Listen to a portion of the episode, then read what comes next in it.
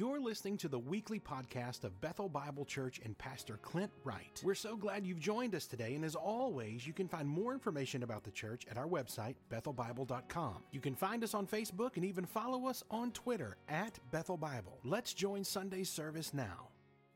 Today is the conclusion of our, our series on generosity. So every August, we take a piece of our vision statement, or sometimes the whole thing, and we walk through it.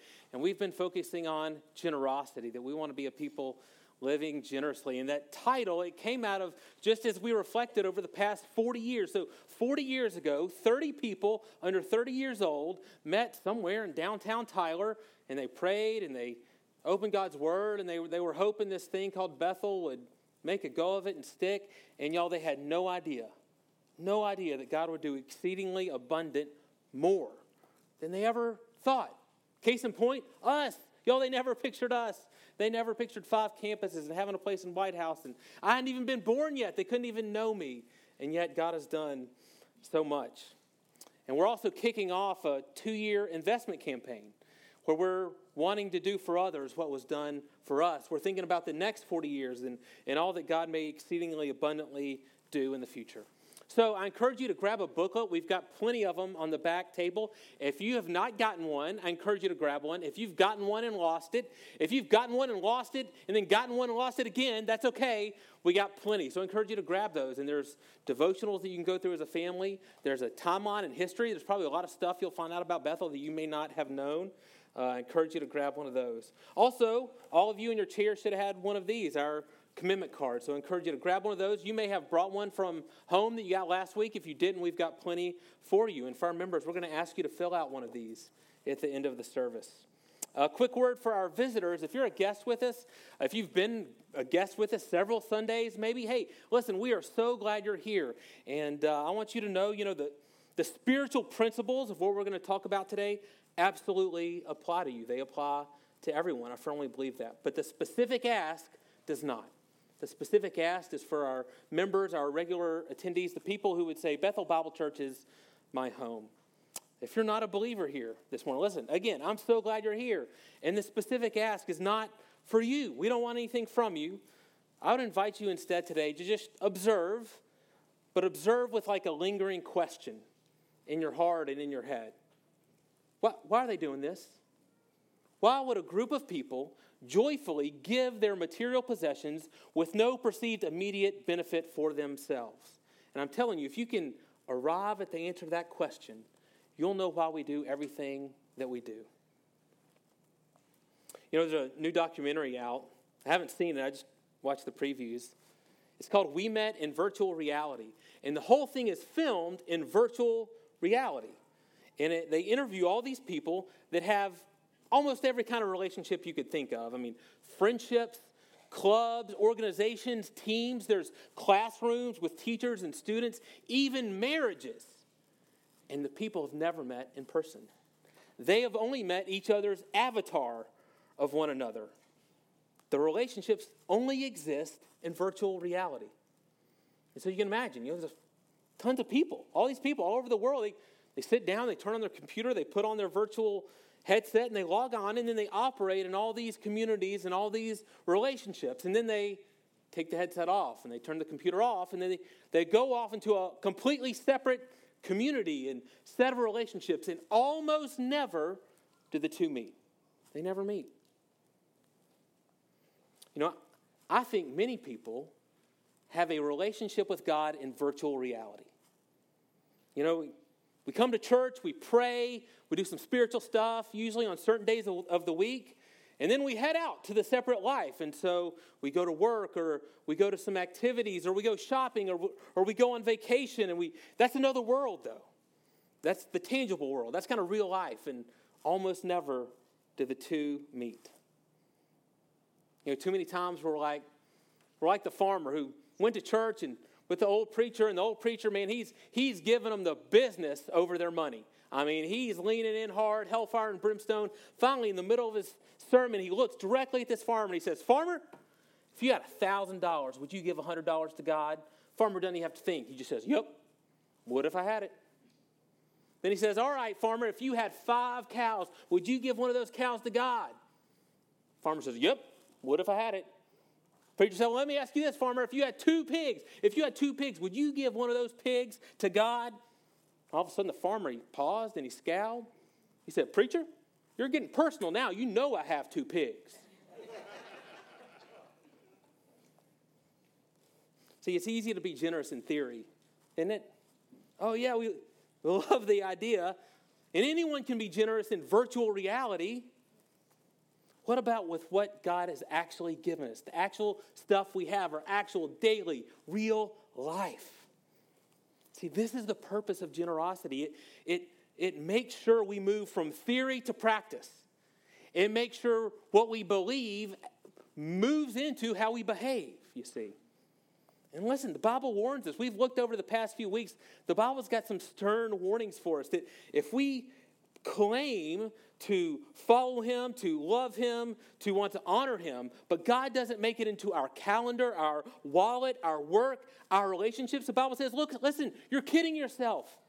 You're telling a story about yourself to yourself, but your material life betrays you. It says what you actually believe. So the Bible has warnings for us, but the Bible also has a promise for us. The Bible promises us that, listen, if we will trust Him, that God will use our material life for something so much bigger than you. And that's actually what you were created for. Your real, tangible, albeit temporary life was created to have eternal impact. Today we're going to look at Psalm 90. So if you've got your Bibles with you, open them, turn them on, unlock them, however you do that these days. And let's look at Psalm 90. And the psalmist here, he begs us not to just have a relationship with God in virtual reality, but to live our material lives for what is eternal. The big idea of this psalm is our big idea for the sermon today. If it won't last, it's not worth it. If it won't last, it is not worth it. So let's read. We'll read the first six verses and talk about them a little bit. He says, Lord, you have been our dwelling place in all generations. Before the mountains were brought forth, or ever you had formed the earth and the world, from everlasting to everlasting, you are God. You return man to dust and say, Return, O children of man. For a thousand years in your sight are but as yesterday when it is past, or as a watch in the night. You sweep them away as with a flood. They are like a dream like grass that is renewed in the morning. In the morning it flourishes and is renewed. In the evening it fades and it withers. What the psalmist is trying to do here in the first part of the psalm is contrast us with God. He's trying to let us know God is everything that you are not. And he begins by saying, listen, your, your life is temporary, his is everlasting. I love the way he starts. He says, God is our dwelling. So Little context this is a psalm from when they are coming out of the 40 years in the wilderness, about to enter the promised land. And so we studied Deuteronomy 8 in your booklets, there's Deuteronomy 29. It's all kind of that same context. So for 40 years, they'd been living in tents. They wake up in the morning, it's kind of like being in the Buffalo River.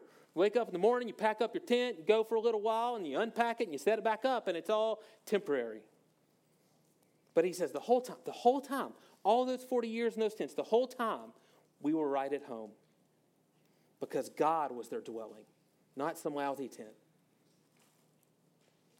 And listen, this is important. This is important for you to know. No matter how big your house is, it is essentially a glorified tent. That's all it is. It's not permanent. You are not created for it. You were created to dwell with God. God is your dwelling place. And so he says, Unlike these temporary tents that we all live in, God is everlasting. So when God is our dwelling, this home, it, it never crumbles. God always was and he always will be. You, however, so verse 3 through 6, the rest of this part is all about the fact that your life is short. This is important for us to remember because we have a distorted view of the length and the importance of our lives. I mean, it's the most natural thing in the world to us. So he, he compares us to a few things. He, he compares us to a flood. So remember again, the context is the desert, this barren desert. When all of a sudden, when it finally rains, a flash flood can come. And you've probably all seen videos lately from all over Texas, uh, down in Utah and these places where the, in the desert that got a lot of rain and all these flash floods came. And so, in an instant, and almost in a, in a moment, you just see this new river come and wash away all these things that were there. And so he's saying, listen, our life, it's gone in a flash. It's here one moment and then it's gone. Not only is it gone quickly, it's quickly forgotten. We're a dream. So you know how it works. You wake up in the morning, you had some crazy dream, and then how long is it? Like five minutes later, you can't remember a single detail about your dream. Within an hour, you don't you couldn't even tell yourself if you had a dream or not. That is our life. It's quickly forgotten. he says we're like the grass that appears in the desert. And this is a, a brilliant metaphor because, again, they, they would have been intimately familiar with this. They would have seen this every day for 40 years. And y'all, it's so true. It's such a picture of our world. He's, he's saying there's a deception to this world. So it starts promising, but then it fades. It, it doesn't stick around. It doesn't last. And so, you, again, you can picture you're in the desert and there's no life, it's barren, but then you wake up and from the, the cool of the evening, from the morning dew, just a, a little sprig of grass has, has happened to, to sprout up. It's popped up in the wasteland. Now, you know what would be totally foolish? What you would never do? It would be totally foolish to look at that one little sprout and think, we've made it to the promised land. Look how fertile the land is and all can grow here. Let's just stop here and camp out here.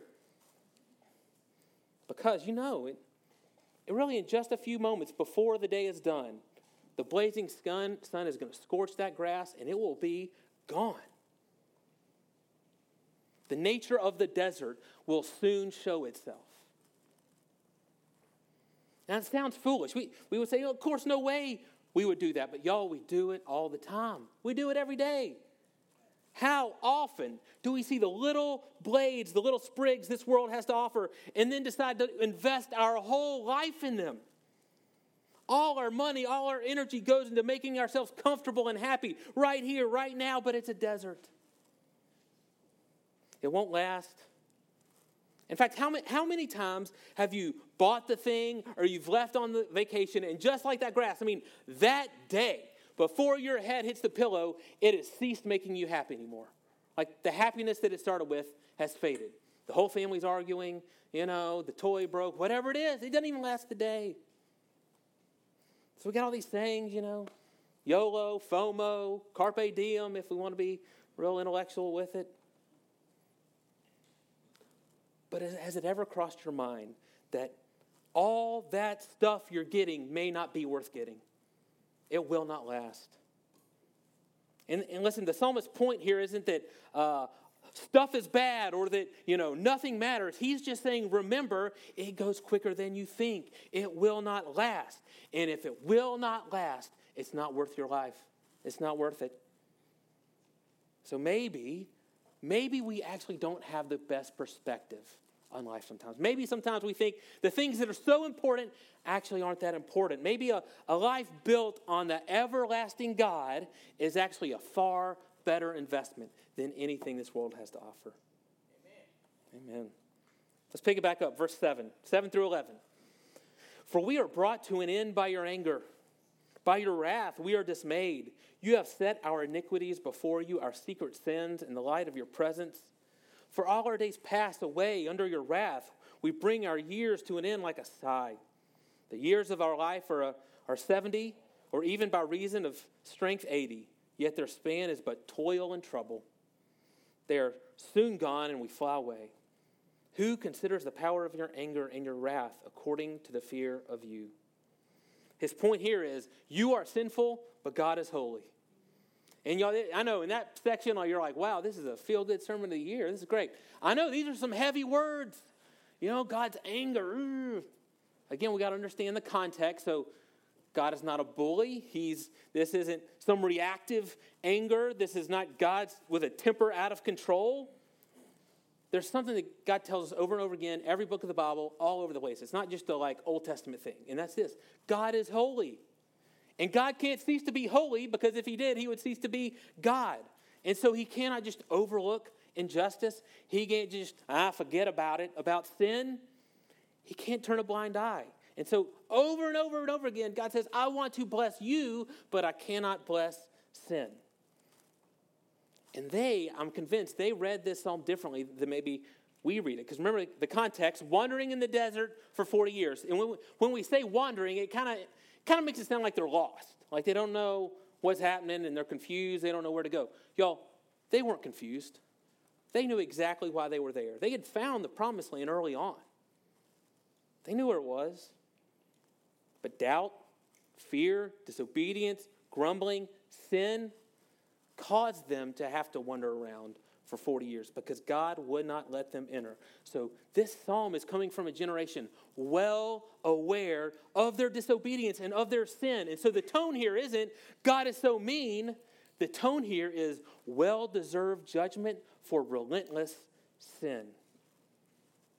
And so finally, he says in verse 13, just, just return, O Lord. How long? And so there's this sense of mourning over what life can be like.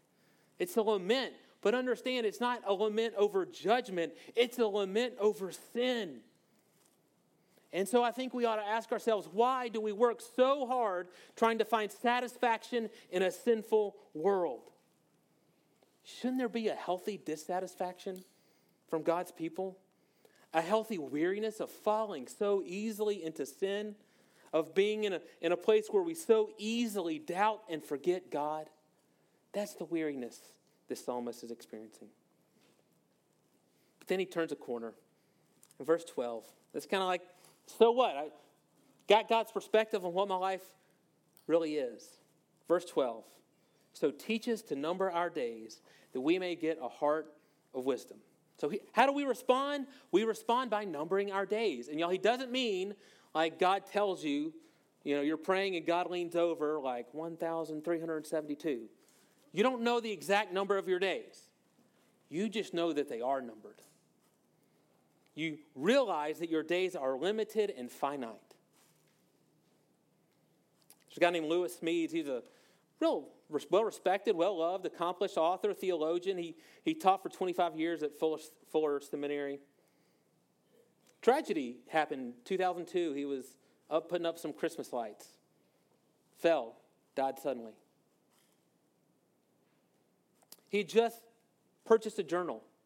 He was a big journaler, and shortly after his death, his family found that journal that he had just started, and they opened it up and they read these words in the front of the journal.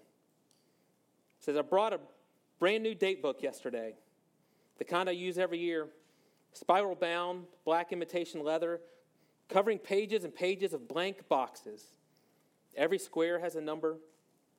They tell me which day of the month I'm in. Every square is a, a frame for one episode of my life. And before I'm through with this book, I will fill the squares with classes I teach, people whom I eat lunch with, everlasting committee meetings.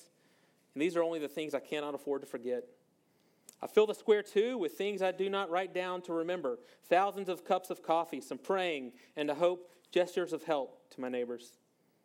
Whatever I do, it has to fit inside one of those little squares. The fact is, I live one square at a time. The four lines that make up each box are the walls of time that organize my life. Each box has an inv- invisible door that leads to the next square. As if by silent stroke, the door opens and I'm pulled through, as if by a magnet, sucked into the next square. There will again fill the time frame that seals me, fill it with my busyness, just as I did the square before. As I get older, the squares seem to get smaller. And then one day, I will walk into a square that has no door. There will be no mysterious opening, no walking into an adjoining square. It will be a terminal square, and I will not know which square that will be. It's a man that had a Psalm 90 perspective. He was deeply aware of two things. Number one, I only have so many boxes. And number two, I have no idea which one will be the last. This is good for you, men and women. The Bible reminds us of this. This is, again, one of those, every book of the Bible, every genre of the Bible, it is all over the place. Your squares are numbered. And it is good for us because it gives us the right perspective. It helps us realize what is important and what is not. You know, my, I'm in that stage of life where, y'all, I swear, sometimes I leave my home in the morning and then I come back at night and my kids are taller than they were when I left. Does this happen to y'all? My goodness. And then, then my phone does this thing where it likes to make me cry. So that my Photos app, it'll every day it'll pop up like this day six years ago. And so I look at it, and my kids, they're like so little. And it helps me realize how big they are now. And I, you know, I, not on, I don't cry on the outside, I cry on the inside a little bit, okay?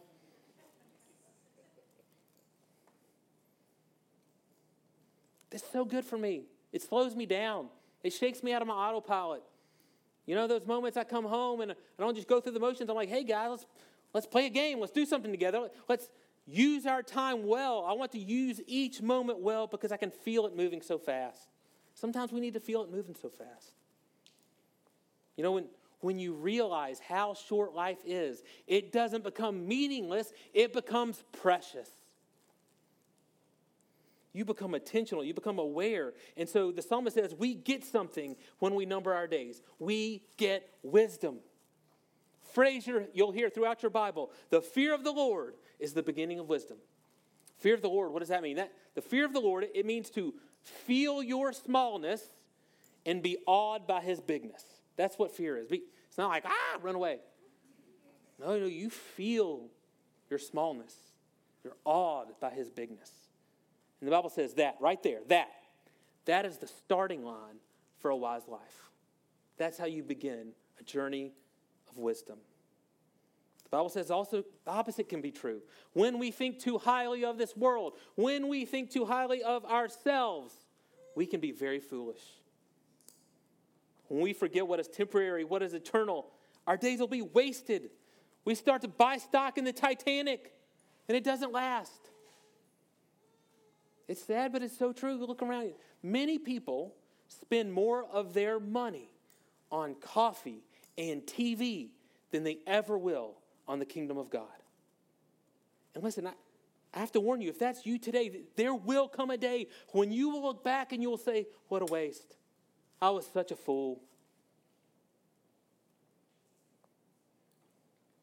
The things that may feel really important from an earthly perspective, from God's perspective, will not last. Is there any of that in your life? Is there any of that that, yeah, maybe yesterday, maybe even this morning coming here, you thought were so important, but when compared to God's perspective, all of a sudden it's not important at all? Maybe God wants to use this, His word, right now to give you a Psalm 90 perspective, to make you wise.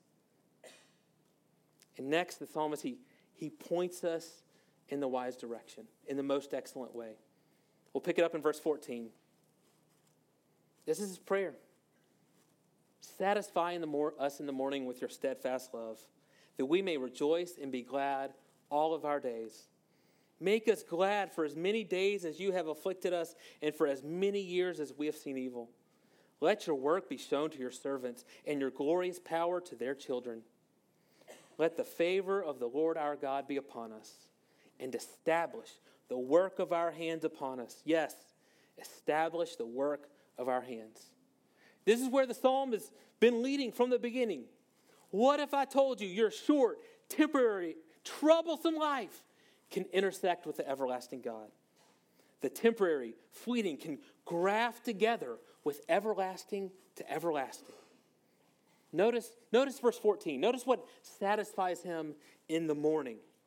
It's not some temporary, disappointing blade of grass. God's steadfast love can satisfy you every morning. Then he says, all the days, not just all the days, all the years aren't full of mourning and evil anymore. They are replaced with gladness. He says instead of judgment, God's favor can be honest. How? How does that happen? What happens when your life becomes about something much bigger than you? That's when it happens.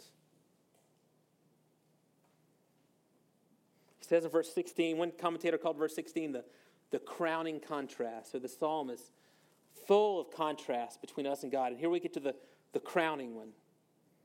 His work will outlive me. He says, It will be shown to my children. So, my life, it's a sigh, it's a blade of grass, it's a flash flood, but His work, nothing will stop. Future generations will see it. His glorious power is like the Energizer Bunny, it just keeps going and going and going. And, and verse 17, you get to be a part of it. You are not just a spectator in God's work, you are a participant. And this is the request of the psalm. This is what he closes with, and he repeats it twice. Establish the work of my hands. That word establish, it means firmly grounded, it means anchored, it means fixed. It's like a house on firm pillars or a firm foundation. It's stable, it's secure, it will not be moved, it is everlasting. The flood cannot sweep it away, the desert sun cannot burn it up. The psalmist is saying here, his everlastingness can come through your hands. And I love how he says our hands. He, he doesn't say our hearts, our intentions, the cloud, virtual reality. These, these very hands. The, the physical things I do with my hands here and now can work for God's kingdom. It's not virtual reality, it is tangible. God says, I'll use your hands for my steadfast love, for my glorious power, for my favor. The psalmist is saying here, he's praying, he's imploring God, make my life matter. I don't want to work my whole life with these hands for nothing. So I have to pick out a, a theme. Of the, here, here's what I think the theme of the psalm is Your life has purpose. It's just not you. You are not the purpose for your own life, but your life is filled with purpose. And I'm telling you, the day you figure that out can be the best day of your life. That is how Christians live. And that, what Psalm 90 is giving us, is Christian stewardship. You know, unfortunately, I look back, you know, I was kind of raised in church, but as a kid, and as I got looking back and thinking about, you know, how, how did I come to understand stewardship from a Christian perspective? I have to say, you know what? I think a lesser version of stewardship has been in our culture for a long time. You know, and it sounds good, it sounds reasonable, but it is far short of the biblical picture. So, what passes for Christian stewardship is, is essentially this I give some of my stuff to God. Now, there's a second part of that sentence that we usually don't say out loud, and it's that the other 90%, that's for me to do what I want to with.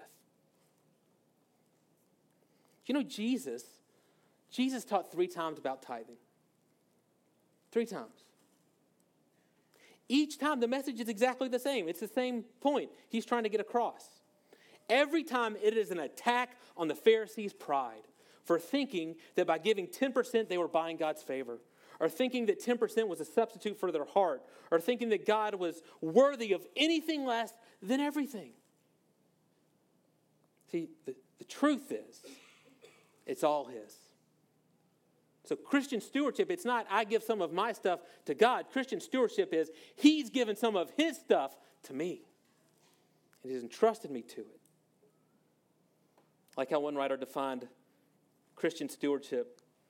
He says it's a radical, holistic view of the resources God has entrusted to us with the mindset of using it to maximize His kingdom.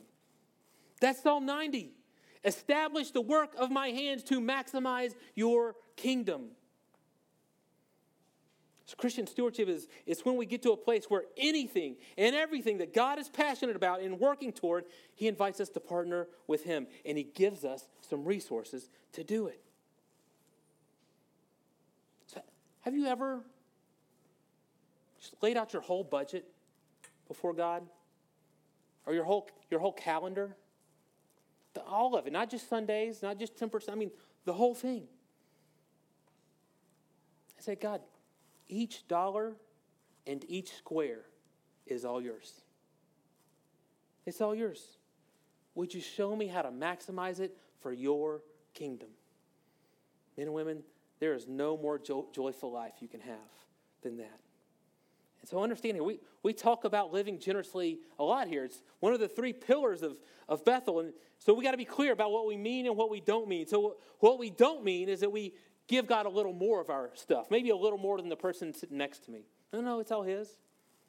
And y'all, also, we, we don't mean that we guilt people out of their money. Listen, I want to be clear. If, if we have to choose between you know, guilt and legalism and keeping the lights on, guys, we'll shut the lights off because that's not what this thing is all about. What we mean when we say living generously, we mean 2 Corinthians 9 7. Not reluctantly or under, under compulsion, for God loves a cheer, cheerful giver.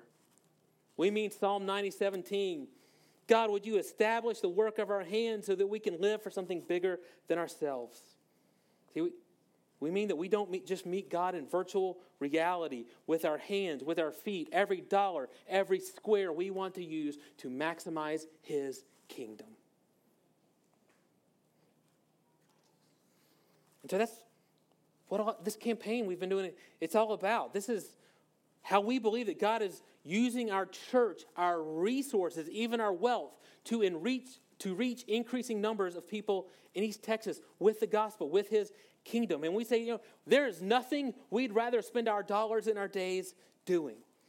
And so we get very practical with it. We get very real life with it. And so our goal is to raise $6 million over the next two years from all five of our campuses. There's more details I can give you in case you haven't been here, though, that really goes to three things. Number one, facilities for all five of our campuses. Number two, greatly reducing our debt, maybe by as much as two thirds we're praying for. And thirdly, missions. We want to build another school and a church in Sierra Leone. And we had a guy come and share and show us pictures all about that. I encourage you to watch the service online if you weren't here last week. So here's what I want to invite everyone to do. I want everyone to invite everyone to grab their card here. And I think we've got a slide too, so you can fill out an electronic card. We have the world's largest QR code. there we go.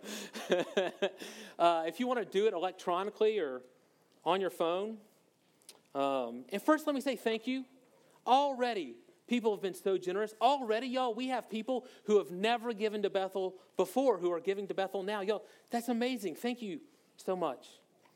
I want to talk through, through this just a little bit because we've got some questions, and then I'm going to ask Adam to play for us here. And so you'll see on there, there's, there's a blank, and we're asking you to put in there not what, what you can give this month or next month, but over the next two years, the sum total of what you think you can give. And then you can tell us, hey, I, I plan to give this monthly or one time. And we don't need to know exactly when, just sometime in the next two years. Now, y'all, let me say this, okay? Everyone look up here.